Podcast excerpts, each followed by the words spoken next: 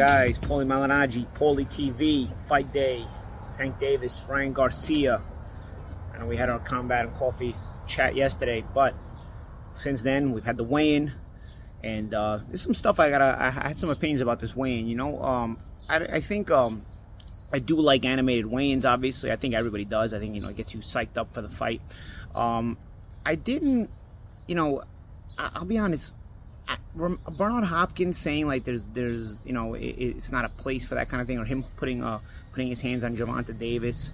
I can understand everything getting animated, right? So you know, The, Davis kind of has a right to get him get aggravated in that in that in that regard. You know, he, he's not only is he trying to promote the fight, but he's also trying to you know get us win that psychological war in that moment. And Hopkins is obviously trying to not let him pushing him away and stuff like that. Um, let's not forget that you know it, when it comes down to it, the psychology of a fight, some things have to slide. You know, later on, you know, everything can be cool, but some things have to slide because you got to get in your opponent's mind. And the psychology of a fight is very, very important. I, let's let's not forget that Hopkins did things like step on the Puerto Rican flag um, when he was promoting the Trinidad fight. You know what I mean? Like, you know, when it comes to that kind of stuff, again, I mean, do you condone do you condone like things that go in the extreme? Not really, but also when you're trying to get that, the mind of a guy you're fighting, there's a lot of things that you probably have to do, might want to do that maybe you wouldn't normally do. Maybe that might be out of your character, you know. I mean, Muhammad Ali, I think, was was the master at this, you know, uh, way back in the day. Maybe he was the first one to do these kind of things, you know. And you just get inside a guy's mind. So I don't think, you know, you know, Gervonta, uh, all the all the theatrics at at, at the weigh-in with Gervonta, um, I, I think you got to let Gervonta Davis, you know, beat Gervonta Davis in that moment, no matter what it is. You know, I don't know what he was trying to do. Bernard was trying to push him away or, separate them or whatnot. You know, you got to let Davis play his psych- psychology games there and get in Ryan's face and, and do all that stuff. And and then you can't really complain about it. I mean, listen, unless blows a throne where you're going to risk the fight happening, I mean, you can't really complain about it. You know, there, there's a big crowd there. There's it's animated. There's high emotion. But again, you're you're doing what you have to to get in a guy's head. So I don't know. That was my thought it was a little bit on the hypocritical side for, uh, on Hopkins to to try to um, to try to defend that with um, with uh, um, try to defend doing that to, to Gervonta Davis as, as Davis was uh, in that stare down at the weigh-in. Um, as far as the fight is concerned, you know, um, again, one fight there. I mentioned yesterday in Combat and Coffee that that uh, you know the I was learn, watching a little bit of Rolly Romero this week because I was covering it for ProBox TV, where the the network that I work for uh, I was covering uh, Romero's possible upcoming fight with Pollo, which now obviously has been canceled since uh, Pollo's failed the drug test. But but I was watching some Romero stuff, and I started to realize that Romero's height and range is really he gave a, gave a lot of problems to Tank Davis, and so I was. Um, and, and it wasn't until Romero got too reckless himself and fell in and, and fell into a power counter shot by by Davis that the fight ended. So I, I started to really assess things, and I said, you know what, man? I was like, you know, Davis has fast hands, but his feet are kind of slow, and, and his ability to control range is, is is difficult against guys that are tall that know how to control that range. You know. Um, I saw yesterday in one of the comments, Mario Barrio, somebody mentioned Mario Barrios was tall, but Mario Barrios had a non-existent jab. You know, we already knew that even even in the Thurman fight when he fought Thurman, that Mario Barrios' jab was non-existent. You know, so so um, uh, I, it, a, a, tall guy needs to have a jab if he's going to control range. The tall guy with no jab is not going to control range. You know, you can touch with that lead left hand once in a while, but that's not going to that's not going to maintain your range unless you're actually using the jab. You know, and um, I think I think you know Garcia does know how to use that that range control left hand, but also with the jab as well. Unlike Barrios, Barrios for me, I I I, I, I, I as I said yesterday, I struggled to see how Barrios had the frame he had and had no ability at all to fight at range. None, none at all. Understand how to fight at range. I understand how to maintain range. A cognizance of what range was. Uh, it, it, blew me away. Um, how nobody ever taught that kid that. But Garcia has a sense of range. He has a sense of distance of where he wants to fight, and he has a sense of how, of how he wants to fight at that distance. You know, and I think a fighter like that gives Tank Davis problems. You know, um, we, you know, I, I, I, I went over the resumes yesterday. I believe that, you know. Uh, Campbell is the best win on both guys' records, but overall, Davis has a better resume overall. Um, and I'm not talking about resume when you look at the opponent and you look at their resumes, because when you tell me, you know, Santa Cruz has the best resume out of all the opponents they've all fought, but Santa Cruz is a blown up featherweight who fought at one gear all the time. So a blown up featherweight who fights at one gear all the time is tailor made when he goes up in weight, especially that if that one gear is coming forward trying to take it to you. You got a guy who's naturally several weight classes below you, now trying to take the fight to you. That's not going to go well. That's not going to over well. He's always going to, a guy like that's always going to get knocked down, right? Or always going to get beat up. So, so um, that's why I don't rate the Santa Cruz fight as much. It, it, it, was more, you know, in name, he was a big, it was a big recognizable win in name, but in reality, it wasn't that big of a win. You know, uh, as I said yesterday, I think Tank Davis' best win is Pedraza. I, I think uh, uh, Garcia's best win is Luke Campbell.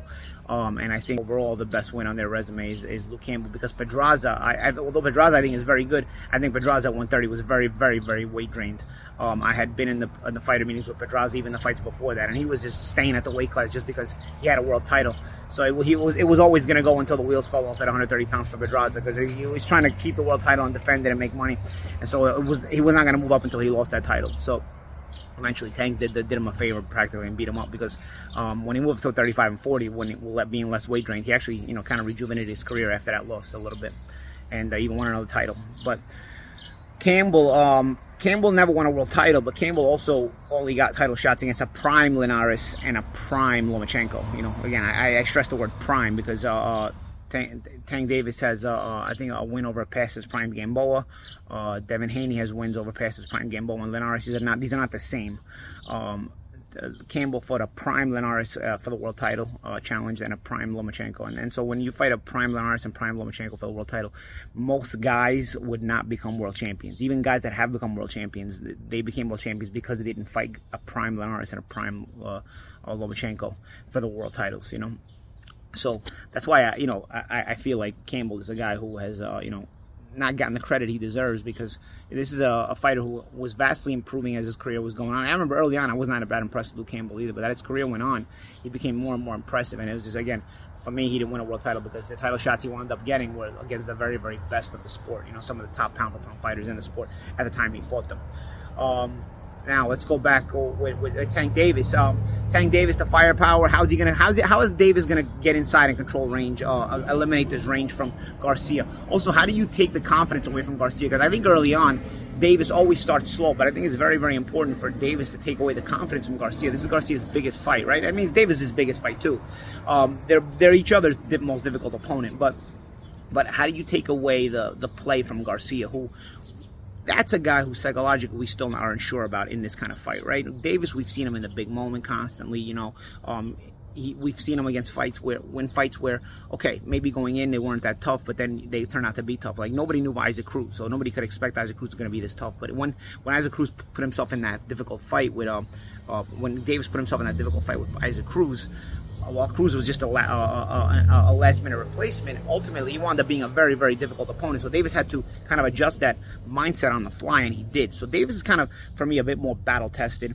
And you can say, oh, Garcia, well, Luke uh, dropped Garcia, and Garcia got up off the canvas to beat Luke Campbell. Yeah, but after that, I, instead of kind of shining with that moment. Uh, Ryan kind of faded away after that moment and was wasn't as busy and kind of and low and honestly diminished his level of opposition since you know. Um, I think Ryan is dangerous early on. I think Davis starts starts fights a little slower, um, and I think that something something like that would have to change. But going by what they usually do, if Ryan is dangerous early and Tank is dangerous late, and Tank starts slowly, I think there's a play here for Ryan to be controlling the range and getting a stoppage in the in the first half of the fight. I think if the fight goes too long, though, Tank starts to take over more and more and more, and it ends up becoming a, a more advantageous to Tank. I'm gonna go with, uh, as you guys said yesterday with combat. I heard me yesterday in combat and coffee. I'm going with Ryan Garcia by round five KO. Um, I think Ryan has one punch knockout power. So does Davis. Again, Davis doesn't really let go of that power with as much enthusiasm when he's not comfortable with the range. And it takes him half of the fight to get comfortable with the range, especially when he's a much shorter guy. And in this fight, he's a much shorter guy. So, and it's not because he's scared. It's just, he, he just, you know, he's, he plays it smart, but sometimes he plays it too patient, in my opinion, against guys where he doesn't have to play it as patient. So if he played it that patient against guys where he didn't have to play it as patiently, against Ryan Garcia, if he plays it too patiently, honestly, he's going to allow Ryan to get a lot of confidence in the early part of the fight. And again, Ryan's firepower could start to land because Ryan's going to be, you know, get, controlling that range and, and, and leveraging his heavy shots early in the fight. If, if Gervonta doesn't give him something to worry about um, in, in the first half of the fight, or at least fire something back, or, or fire something in in, in, in, in a lead capacity to give Ryan something worry to worry about in order to, when he's closing the gap.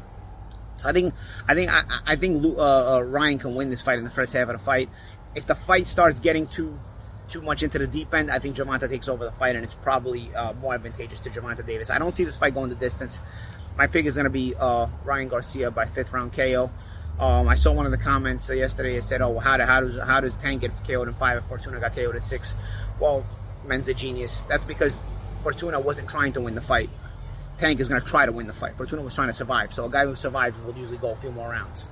Um, so I, I think uh, I'll, I'll, see it that way. Again, if it starts going too many rounds, I got Davis starting to take over the fight. But I see it as a fifth round KO for Ryan Garcia tonight in a mega blockbuster pay per view, which somehow is a mega blockbuster pay per view, despite it not being for a title. And neither guy has had a world title in a long time.